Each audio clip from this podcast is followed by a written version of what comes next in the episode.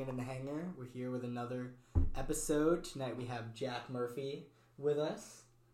Say hello, Jack. Hey, hey all, thanks for having me. Yeah, we got Daniel again. What's up, peeps? I'm And, back. Uh, unfortunately, Josh Fishman is not on this episode. We had three of them, so We let him float downstream. yeah. Got rid of him. Uh, How you guys been?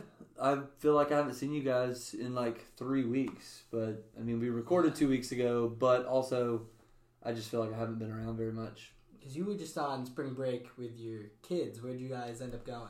So everybody's like, "Oh, did you live in Auburn? You got friends down there?" so we we went to Auburn, uh, the city of Auburn, Alabama, where um, Auburn University is located, and my wife went there. My parents went there. I was born there. Um, spent a lot of time down there in college. I did not go to school there, um, but we just got an Airbnb. Um, it was like right off campus. We walked around campus a lot, ate at some cool places, um, went to a baseball game. Um, take the kids with you. yeah, yeah, the kids went with us. Me, Taylor, Hadley, and Hutton.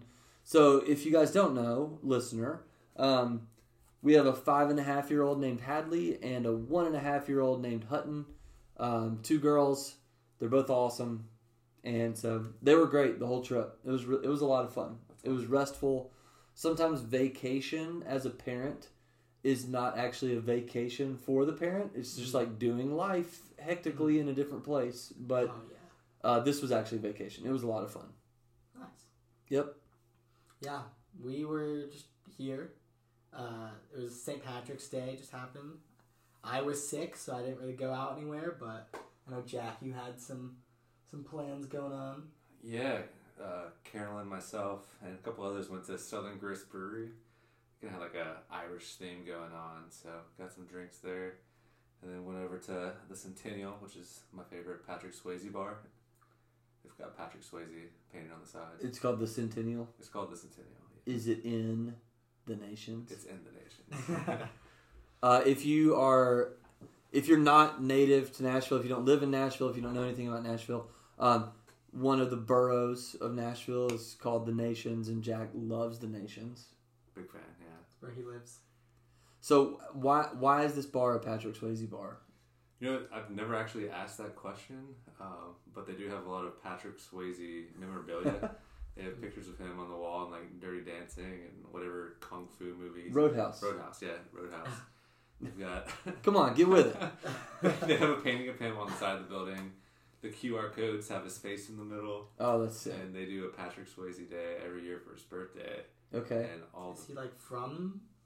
No, Did he grow up no. here? Like, People love Patrick Did Swayze. he He, was huge in the '80s, Yeah. guys. You ever seen Ghost? I haven't seen, I haven't So, seen any one with Patrick pottery? Swayze movies. Yeah, with uh, Demi Moore and uh, Whoopi Goldberg. No. I haven't, I haven't seen But, any uh, of those movies. Okay.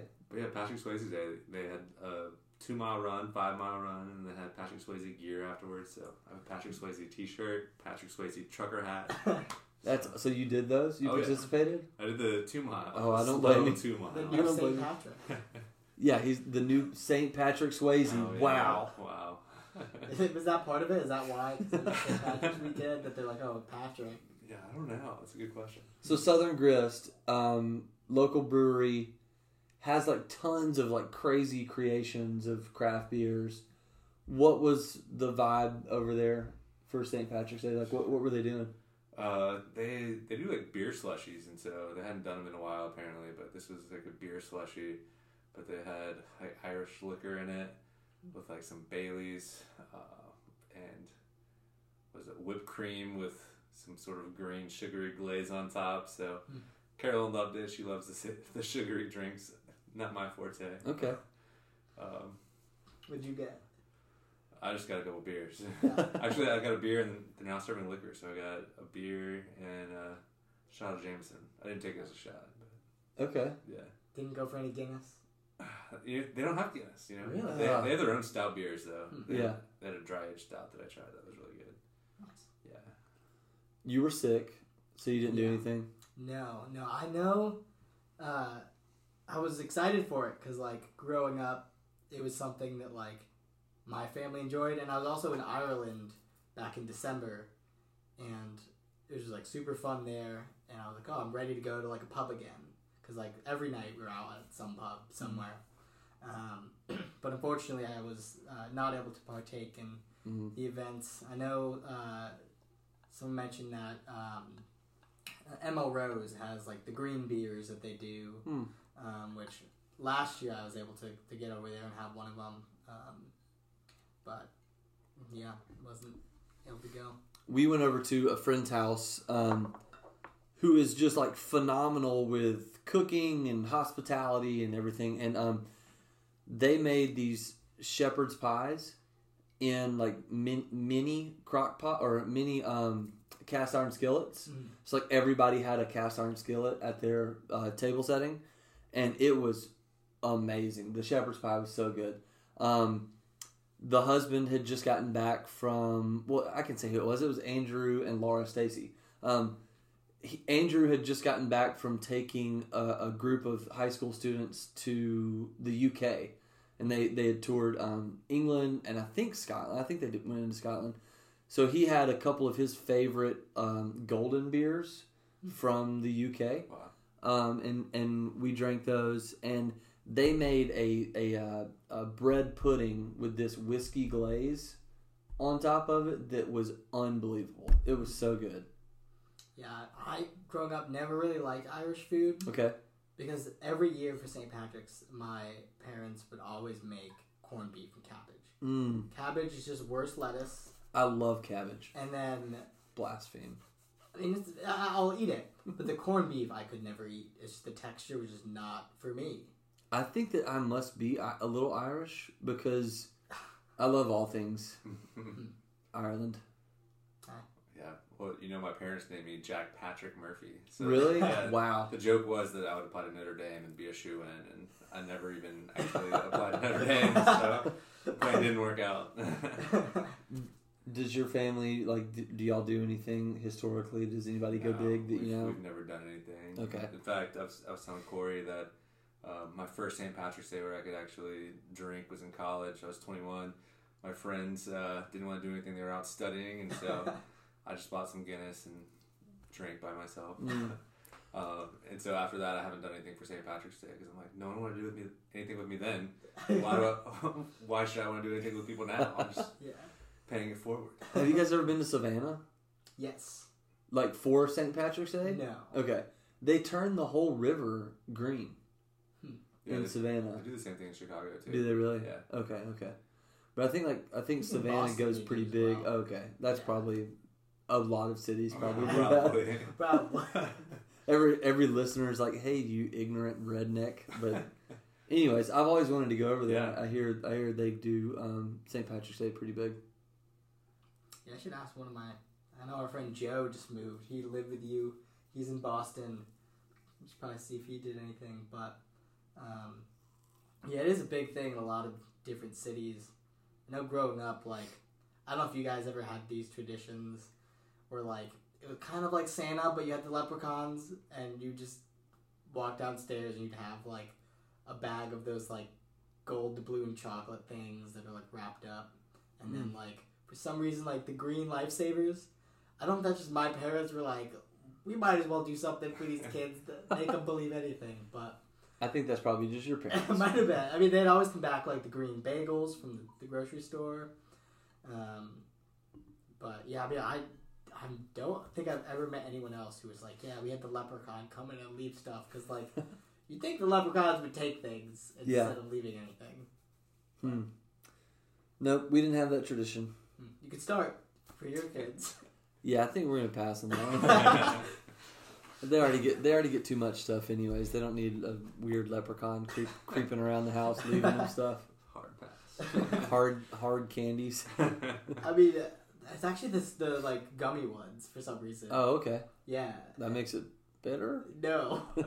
It just makes it interesting that you somehow pull these out. I'm assuming my parents had to buy the package of all of them and just take the green ones out and put them in something. hmm. It was weird. Whatever. well, yeah, Um. So, you want to play this game? sure. So we were um, trying to figure out a game to play.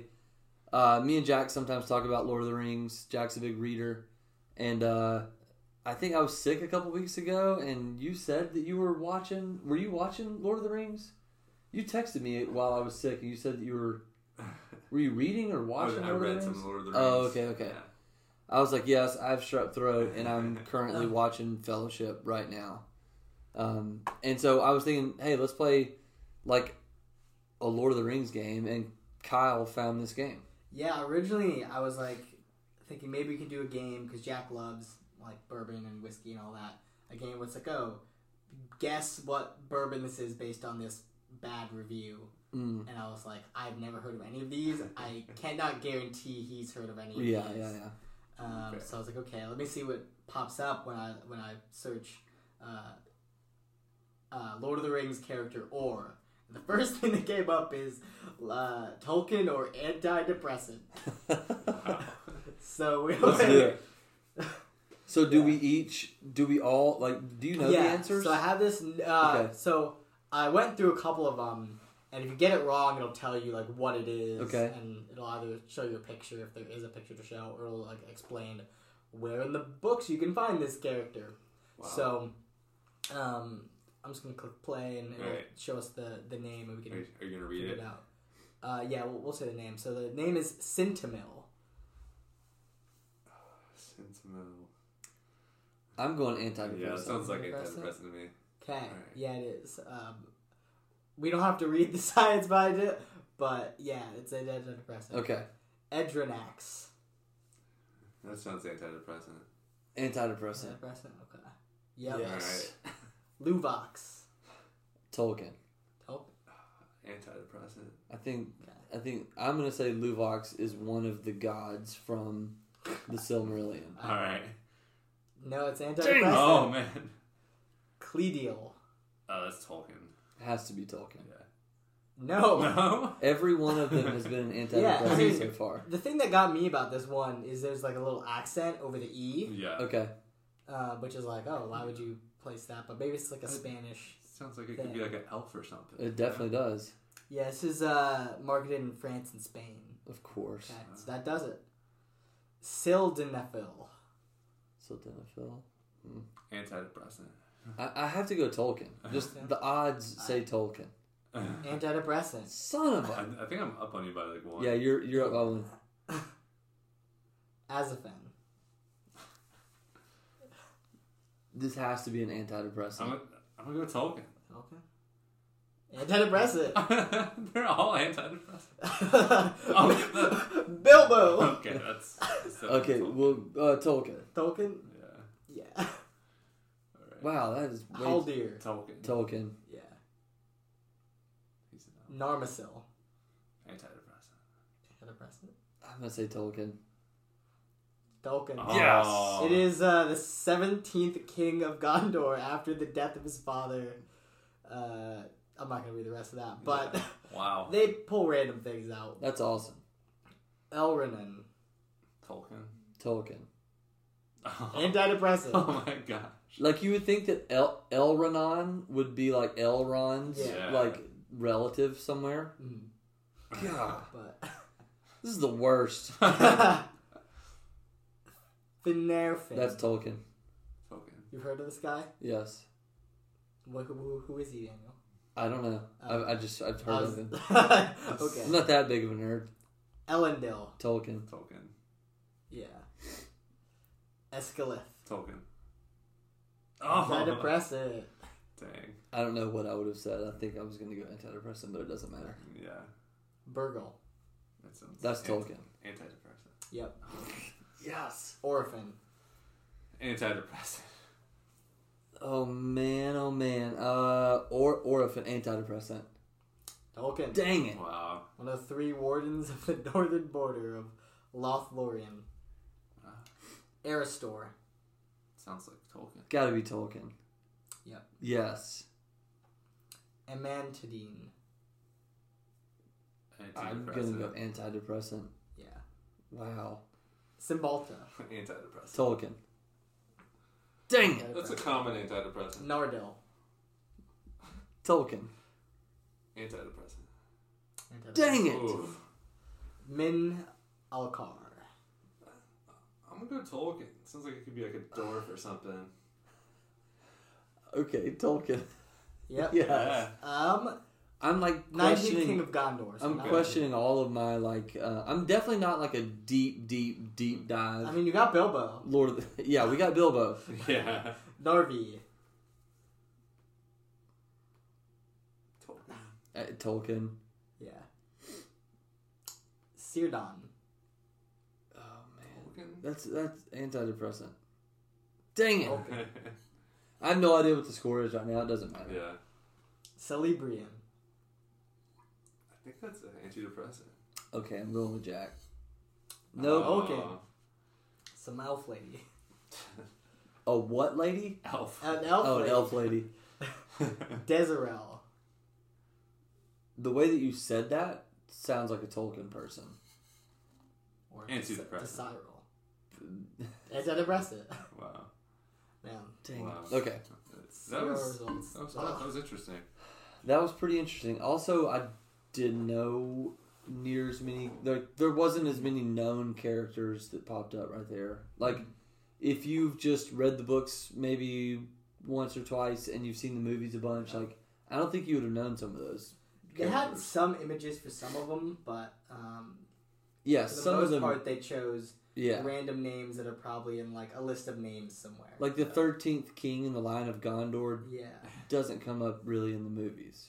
Some of them do. Or the book, for that matter. I mean, Yeah, probably. if you not. go to the uh, appendix, you Yeah. probably find it there. Right, right, right, right. But yeah, it just goes to show you how little you know to Right. distinguish. All right, Tolkien nerds, we did it for you. How's you guys brackets looking? Busted. So we have a we have a young adults um, bracket challenge. There's like 46, 47 people in it. There's so many people in there. yeah. Do you know what place you're in currently? I'm towards the bottom third, probably. Or did you fill I'm- one out? Yeah, I'm uh, tied for third right now, What? but I don't think it's gonna last because I have Purdue in the finals, so they're Ooh. going Oh yeah, you're you're done. 160 points, and then the only two that could make it to my final four are Houston and Alabama. So are you KJ Core? Yeah, yeah. You've got you've got Houston winning it. Yeah. Okay, okay, okay. And Jack, who are you? I'm way down at the bottom. It should be Jack Murphy. Oh yeah, Jack Patrick Murphy. You're 36th. Yeah. So, Great job. I'm 29th.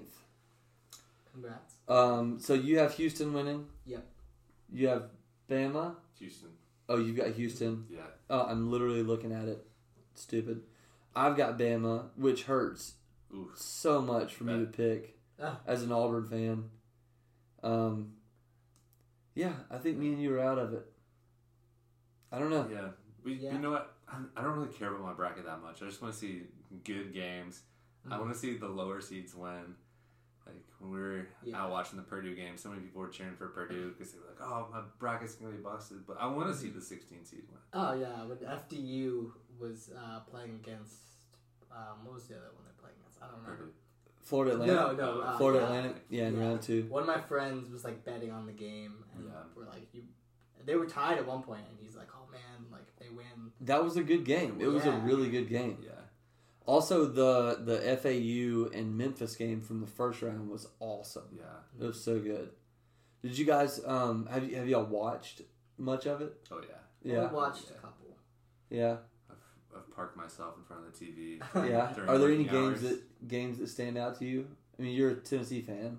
Yeah, I mean the Tennessee Duke game stood out to me. I didn't think that Tennessee stood a chance. They were about 500 in the last 10 games of the season, and Duke had won 10 straight games. So I thought Duke was going to manhandle us, and turned out it was the other way around.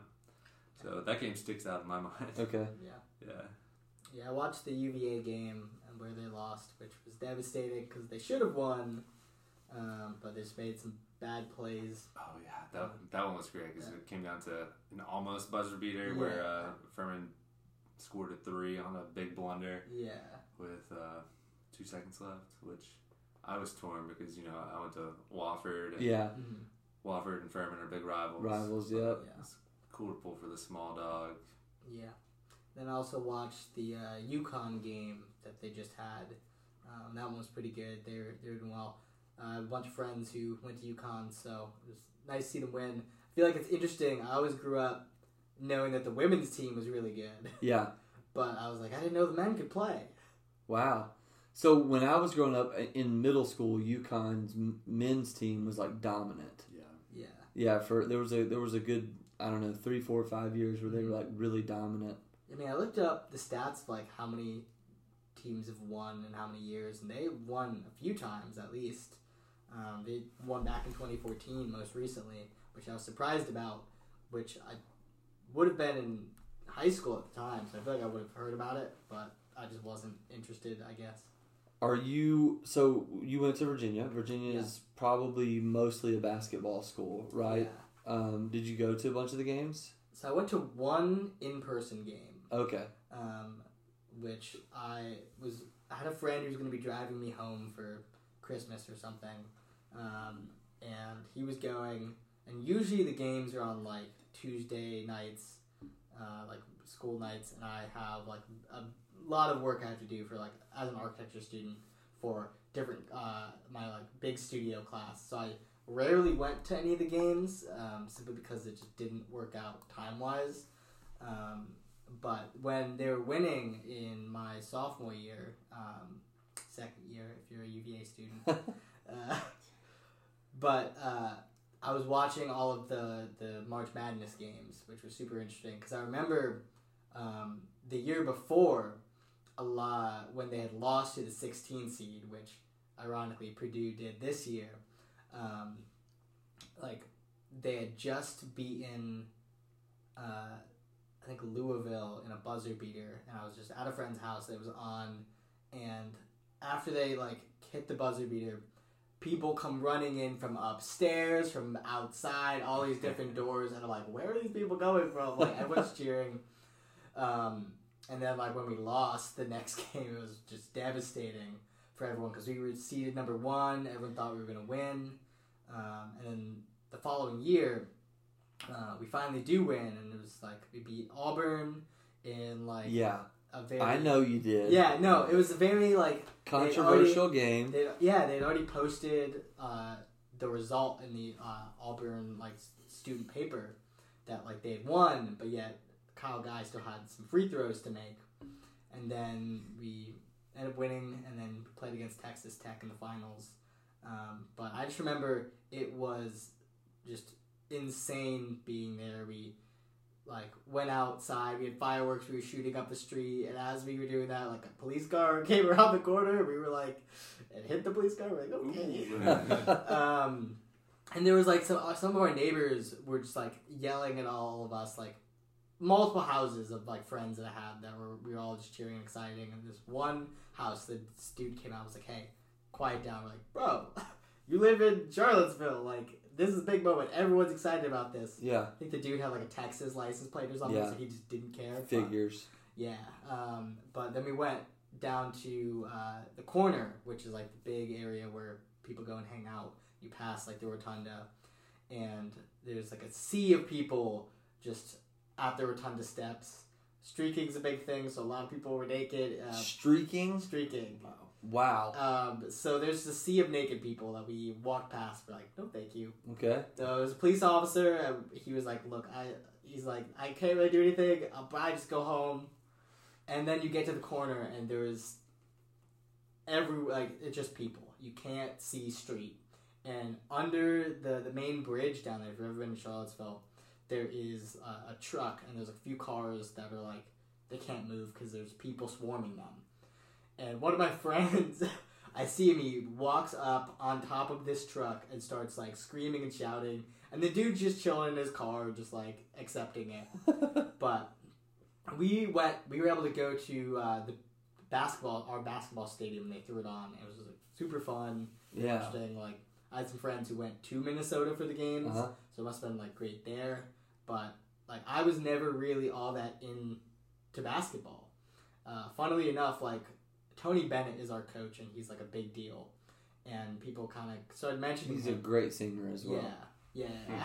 and my first year, um, I had no idea who he was going in because like I didn't grow up in Virginia, so like it wasn't a big deal for me. Like my family never really watched basketball, um, but one of my friends uh, who was like, uh, I was like, hey, who's Tony Bennett? He's like, oh, he's the Virginia basketball coach. Like he's on the TV right now, and um, I don't know if you guys have seen Tony Bennett, but whoever was on the screen at the time was not Tony Bennett.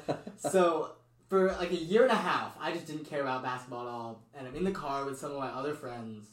And I'm like, everyone's like, oh yeah, Tony Bennett, he's like a silver fox. And I was like, why do you call him this? And they're like, what do you mean? Like Tony Bennett is like that's what you call any like attractive, like older dude. And I was like, what do you mean older? Like Tony Bennett's a young black man. And they're like, no, he is not. and I was like, okay. And uh, for a year and a half, I believed that Tony Bennett was uh, a very different man. I don't know who was on that screen, but it was not Tony Bennett. I'm looking at a picture of Tony Bennett right now. Not a young black man. No, very much an He's a older silver white fox, gentleman. though. Definitely a Yeah. silver fox. Jack, thoughts on college basketball? Are you a big basketball guy? Do you like watching basketball? Yeah, I'm a, I'm a big college basketball fan. I went to Wofford, and you know, like I was talking about, I love pulling for the small dog. Wofford, we re- literally are the small dogs, the Yeah. Terriers. So, Oh wow, yeah. I didn't know that. Yeah. That's amazing. But when I was there, we made the NCAA tournament. Uh, two of the four years that I was there. One year we made it. Uh, we won our conference championship, and me and my friend we just went around campus honking our horn. No one was really like that thrilled about it. but the best part was the next day in class, someone was talking about it. They're like, "Oh yeah, I heard someone go around honking their horn last night." that was me. So Uh, wait, they they made it to the NCAA tournament two of your four years. Yep. that is awesome. Yeah, made it my freshman year. Steph Curry, he was actually playing for Davidson that Yeah. year. Really? and Wow. uh, someone else knocked him out of the SoCon tournament, so we didn't have to play him in the final. Wow, that's amazing. Davidson is the only game I went to in person that we played against. And I never heard Really? of Davidson. Okay. Yeah, I was like, I don't know who this is. yeah, they were in the SoCon back then. and They've since moved. Where's Davidson? Ohio, No, it's in North Carolina. North Carolina. I had no idea. It's in, it's in Davidson, Find North. Carolina, which is about probably like an hour, hour and a half north of Charlotte, North Carolina. Super interesting. Yeah, I um have just I've never really been into college basketball. Like I loved playing NCAA March Madness Oh, on. PlayStation when I was growing up. Um, although it really wasn't that good of a game if you think about it. But uh, I guess in the past couple of years, maybe in the last five years since Bruce Pearl has been at Auburn, um, I've I've gotten to where I've really really enjoyed watching basketball. Um, to where we me and Taylor at least have the game on every time that Auburn's on TV. So um, I really enjoy it. A little bummed that Auburn wasn't better this year, but really thought they were going to get Houston early in that game. But. If you've watched Auburn all year, that's kind of what they do. They get up and then they just kind of blow it because they didn't really have much offense this year. you know where Bruce Pearl coached before Auburn? UT, Oh yeah, go Vols. and then he got in trouble for having a backyard barbecue. Yeah, Did you go to any of the games at UT while you Yeah. were there? I went to all the UT basketball home games, so they were pretty fun. Yeah? They, they were okay when I was there, but yeah, me and my friends, we'd always go down to Thompson Boling Arena. The games were pretty fun. Uh, I don't think I missed a game. Yeah, they're they were awesome. Great atmosphere. Wa- Was Bruce Pearl there when you were there? Uh, who was it when I was there? I want to say it was Cuonzo Martin. Okay, Yeah, okay, yeah. And then the football team was not very good when I was there. okay. So, uh, so yeah, basketball was was our sport. We were definitely a basketball school back then. Tennessee's like getting really good in the last couple years at everything. Like baseball teams blowing up. Yeah, baseball team last year we were ranked number one for a Yeah. while. Same with uh, Whole team was on steroids. yeah. Uh, and then yeah, basketball. We've done really well in basketball the last couple of years. Uh, last year ranked number one most of the season. Lost I think in the round of thirty-two. Mm. But yeah, this year we were in the top ten for most of the season. So yeah, it's been a good couple of years for UT sports. Well, I had I had Duke beating you guys. I did too. Same. I I had no faith in Tennessee basketball. I had Duke making it all the way to play Alabama and Alabama beating them. So Yeah. Mm. that kind of crushed my bracket a little bit.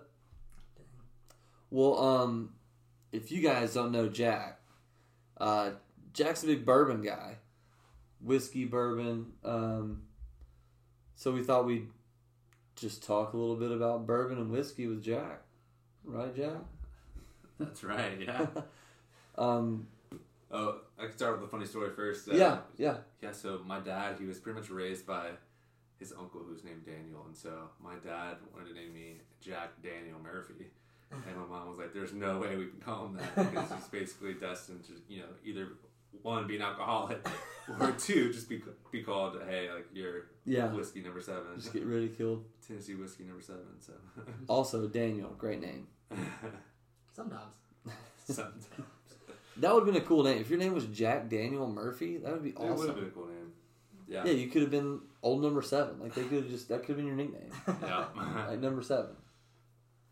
Man. So, where did your love of bourbon, whiskey, and uh, correct me, is it just bourbon? Is it all No, it's, whiskeys? it's, it's, it's all whiskeys. Uh, it's just uh, alcohol generally.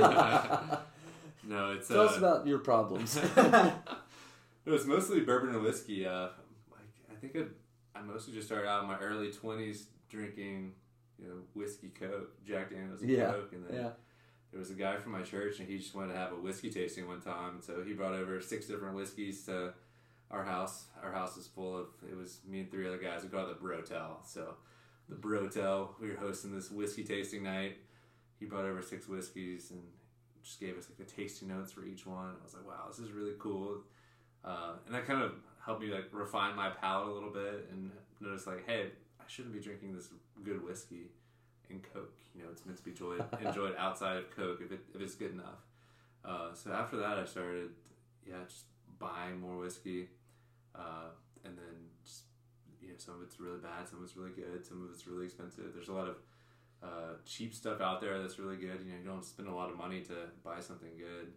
Uh, there is a lot of hype out there with certain bourbons, um, but I, th- I think the way that it came became a hobby was, you know, I, I just just wanted to try different stuff. Uh, at the end of the day, it is all just brown liquid, but, uh, but yeah, some of it is it is really good, and, and I drink is I do enjoy it. Um, I think I over the years I probably collected like eighty different bottles that I still have.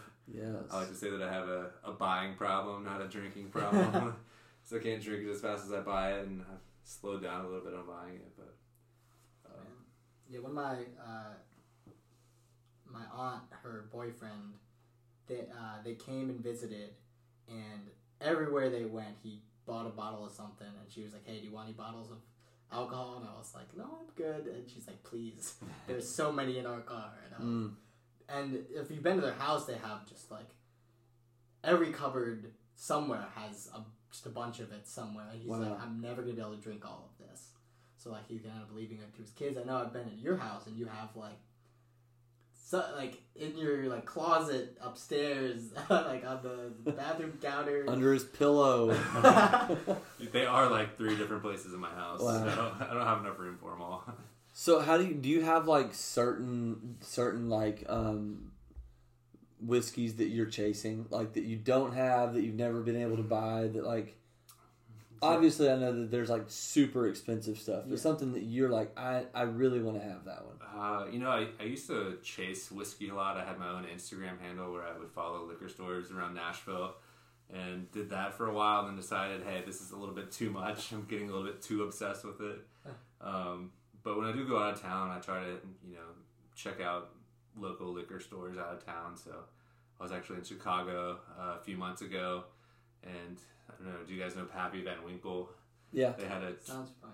Yeah. Yeah. definitely heard of it. Yeah. It's like a unicorn, right? Exactly. Yeah, it's a unicorn. So I found like the unicorn of the unicorns. This Okay. Pappy Van Winkle 25 year Wow. on the shelf at this one liquor store in Tinley Park, Illinois.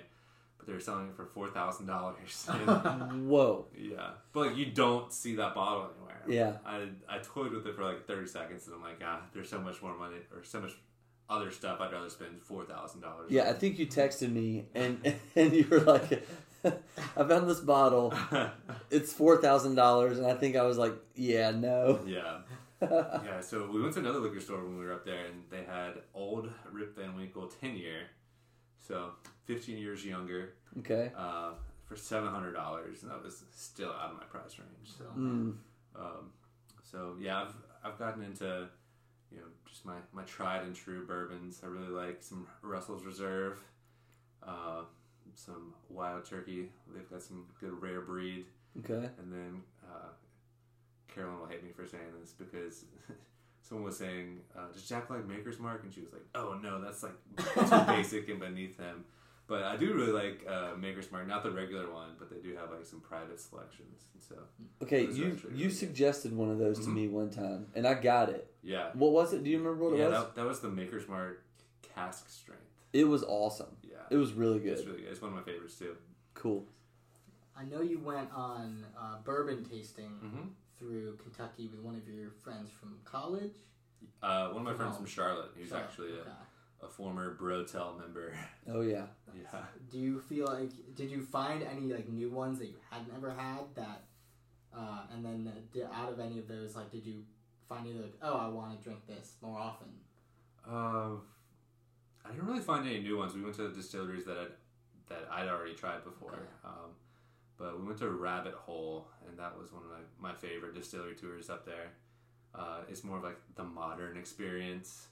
You get to see everything. It's smaller. It's more private and intimate. So Mm.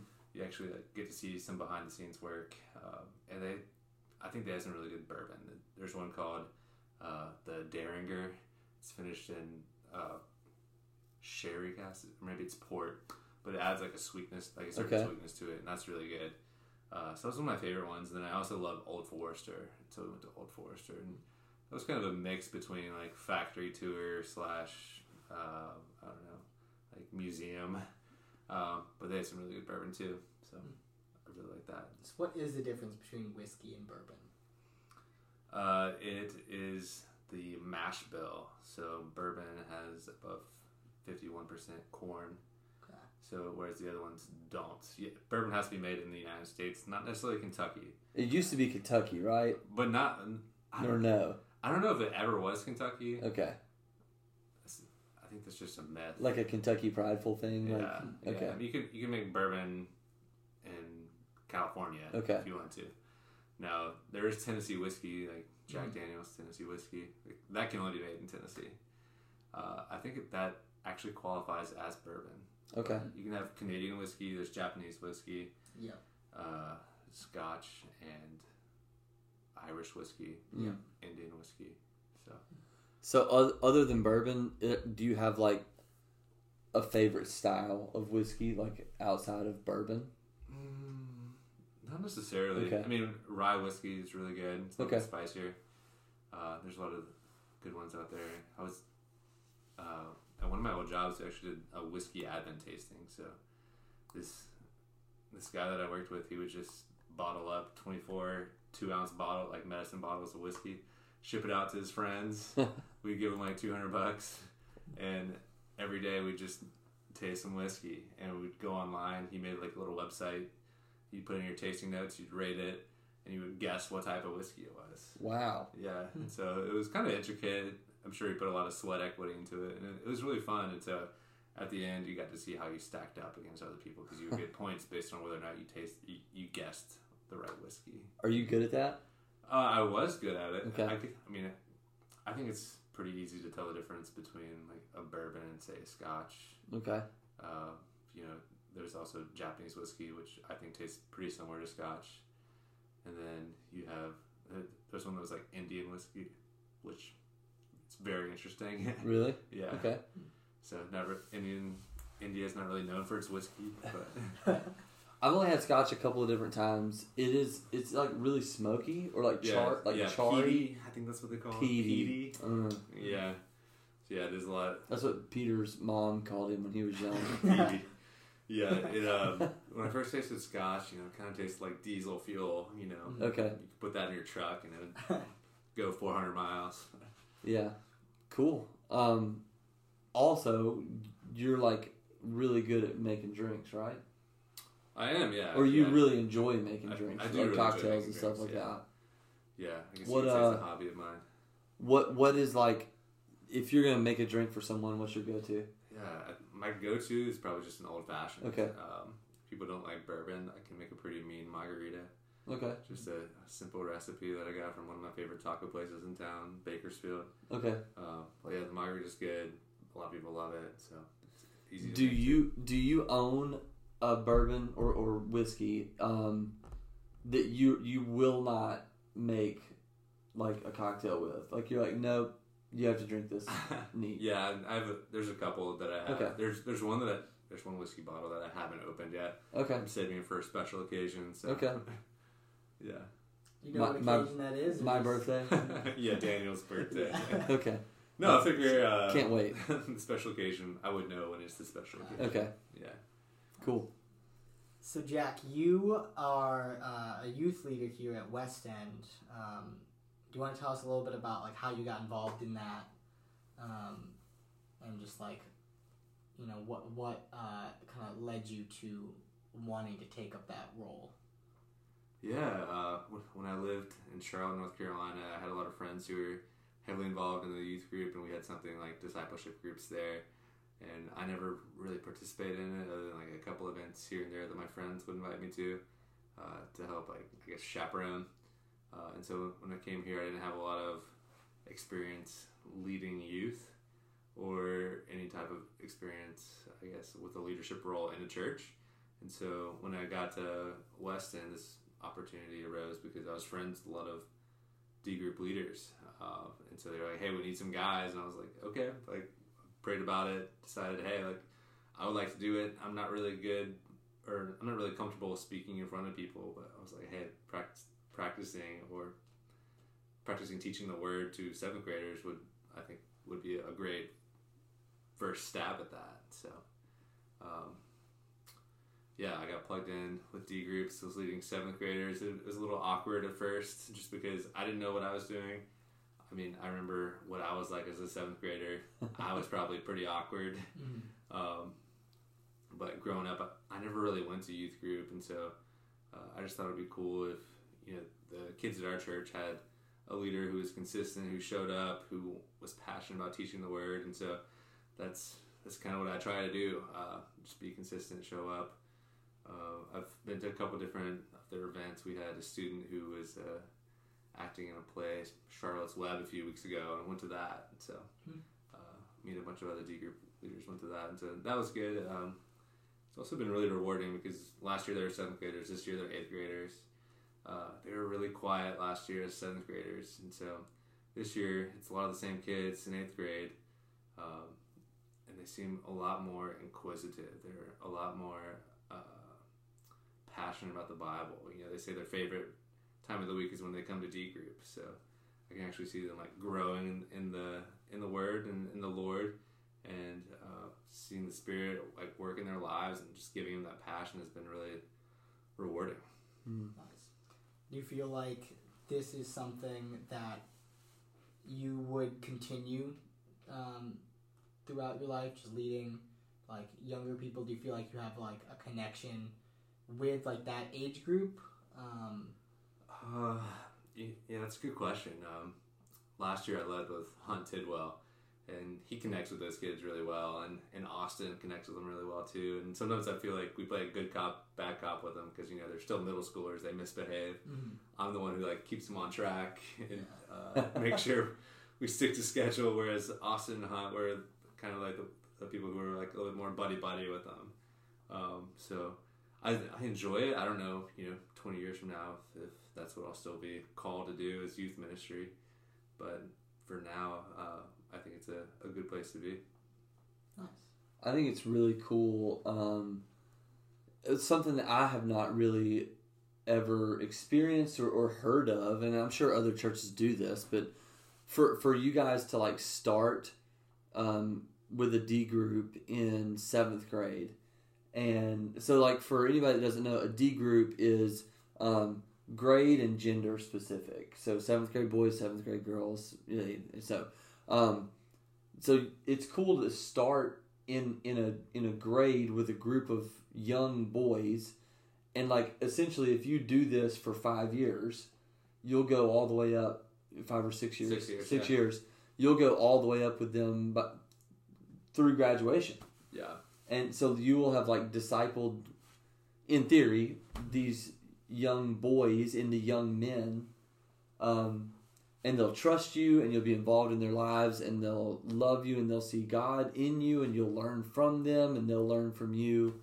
Um, I just think that's a super valuable thing. I think a lot of times, uh, the the youth team thinks about it in terms of the leader being impactful on those students' lives, but I can also really see a way in which the students are incredibly impactful on you, the leader.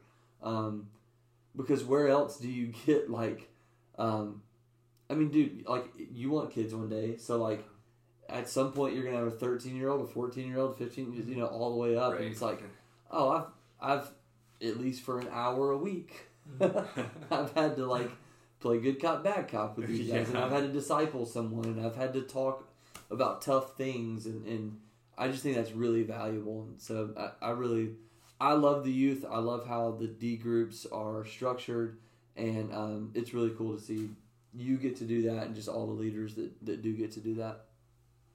Yeah. Do you feel like it's kind of changed your perspective in any way uh, of your own faith, of like how you think about things or anything like that?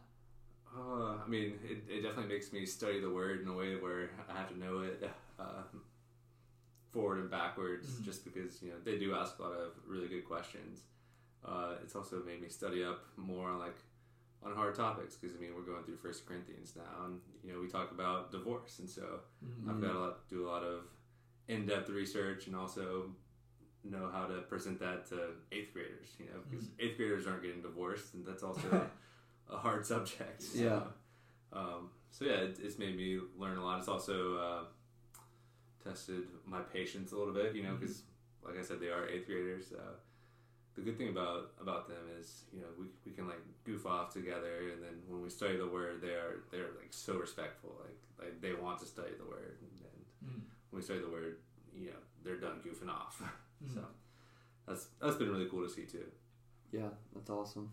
Yeah, we talked to Josh last week about leading a group of essentially his peers, um, which was very different. He was saying like there's a very high turnover rate, Hmm. and you're you're saying that you stick with the same guys, yeah you know, throughout their whole middle school, high school, um, as well as that dynamic is very different. Do you feel like, um, do you think that that your relationship with them changes over time, or do you think it's always going to kind of stay more of like a you're a, a mentor more than a peer?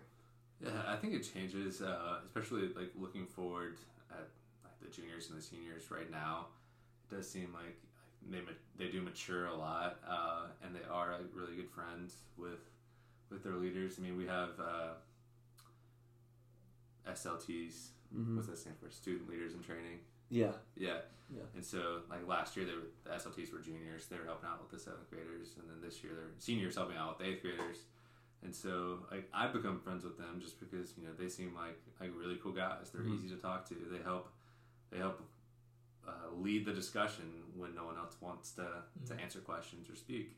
So I, I could see my relationship with them changing because you know they do ask questions right now, but uh, I think when they're 11th and 12th graders, they're more they're more leaders. hmm So uh, Nice. Um, Yeah. just the natural progression of childhood to yeah. progressing into manhood. yeah, Different, different level, deeper level of understanding. for sure. Also, I think it's student leadership team.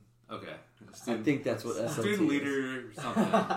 When you said student leader Something. in training, I was like, that sounds right. I'll just, I'll just agree with that. But I think it might be student leadership team. That make that, Um, that sounds better. Yeah, I know, cause like when I was in uh, high school, like I just stopped going to my youth group. Essentially, I mean, my sister was like still pretty active in it, but it's just a very different way of thinking about it. Where like you're with the same group, you have someone, or two, in this case, 2 Mhm. people that you're actively like learning from, and it just it, it seems like it's more engaging on a more personal level um, than what I've experienced. Um, do you think that this kind of changes the way in which you're going to approach, if you ever have kids, like how you would raise them in a faith basis of like, how involved does that progression become? I guess. So I guess is, is the question like how would I lead my family? Yeah, I guess also Yeah. for you, Daniel. Like, is this a system that like has changed the way that you think about like your own daughters and how like you want their like how you want their faith to start? Because I feel like for a lot of people I know, like our faith didn't. We went to church, but like faith didn't really start until once you made that decision. And I feel like you know once you're in, if you're in seventh grade, like your parents are probably still making you go, but there's gonna become a point where it's like this is your choice Mm-hmm. to show up. Mm-hmm. Yeah, I mean, when, I was growing up, my my parents, they were Christians. They were great parents. I mean, I feel like all parents have their flaws, but but my parents were were pretty good. You know, I love my parents, um, but they didn't really do a great job of teaching me the Bible. So um, they left that to my Christian school, which luckily my Christian school was great at teaching the Bible, um, and ultimately having a big impact on me becoming a believer. And so, being a, a D group leader, I said like, hey, like I don't want to leave my child's faith up to someone else. I'd, I'd rather Mhm. uh, I'd rather teach them from a young age about the Bible and Yeah. Jesus, and, and hopefully the the Lord would assist me in that.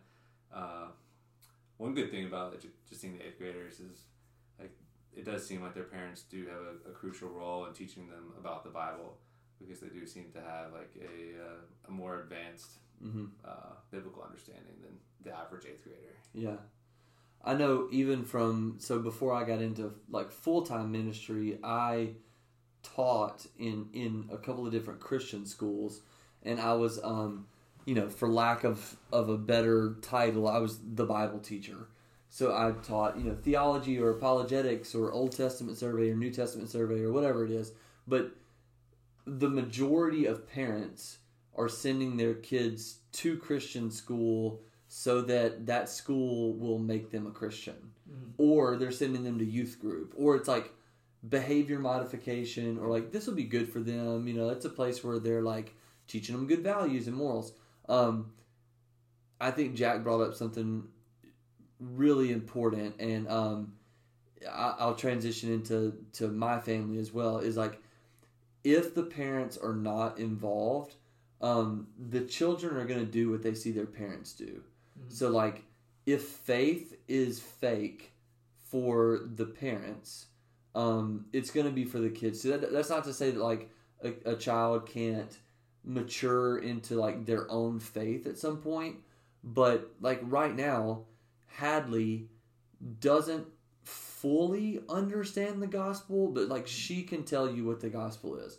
Mhm. We are, um, and I, I'm not bragging because there's been seasons of like ups and downs, and we've done family worship and we've not done anything for months on end. But, um, I mean, we read the Bible with her. We sing worship songs with her at night. Um, she could she could vaguely articulate uh, what the gospel is. She knows that Jesus is the Son, God the Son, um, that He was sent to earth to die for our sins on the cross. Um, and so I say all that to say, like, I want to be active with my children in discipling them. Um, and I would say that, that doing things like an hour a week on a Wednesday night, leading a D group, it absolutely helps prepare. Like all, all the youth group leaders, um, the volunteer leaders, um, are normally in their like mid 20s to early 30s. And I really think it prepares you uh, to have children, like to interact with children on a level where uh, I heard John Piper say one time, if you can't explain the gospel to a four year old, then you don't know the gospel. Mhm. And and when you think about it, that is actually really hard because four year olds ask like really obvious, blunt questions, and then you really have to be like, well, well, let me explain. So like Hadley would be like, well, so Dad, how does God exist everywhere, but He's a person? Mhm. And I'm like, let me get back to you in like three days.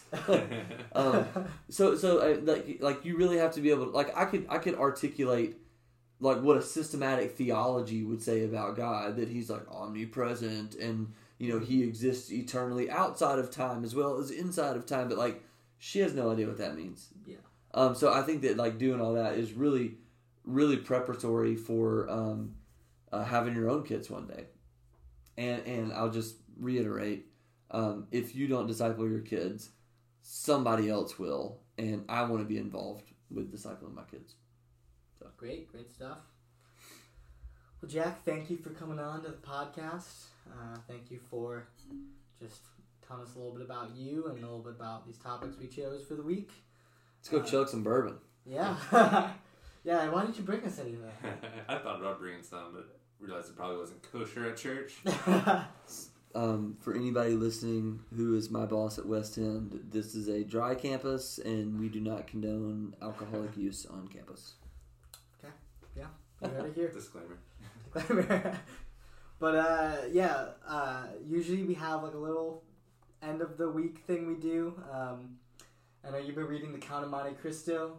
Oh, I finished it Finished it a few months ago. Yeah, yeah. It's been a while. Okay, would you recommend it? I would. Yeah, it's a really interesting book. It's it's a long book, but I think it's definitely worthwhile.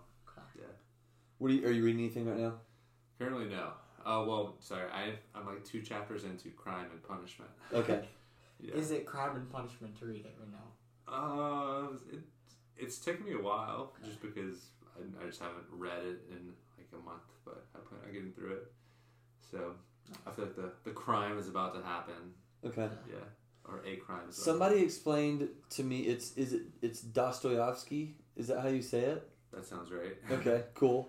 Um, somebody explained to me that the book is like if you were, um, if you yourself were entering like a party, that's how you like meet the characters in the book. Like sometimes you'll meet a character and you'll get like a little bit about them, and then you'll never see that character Mhm. again.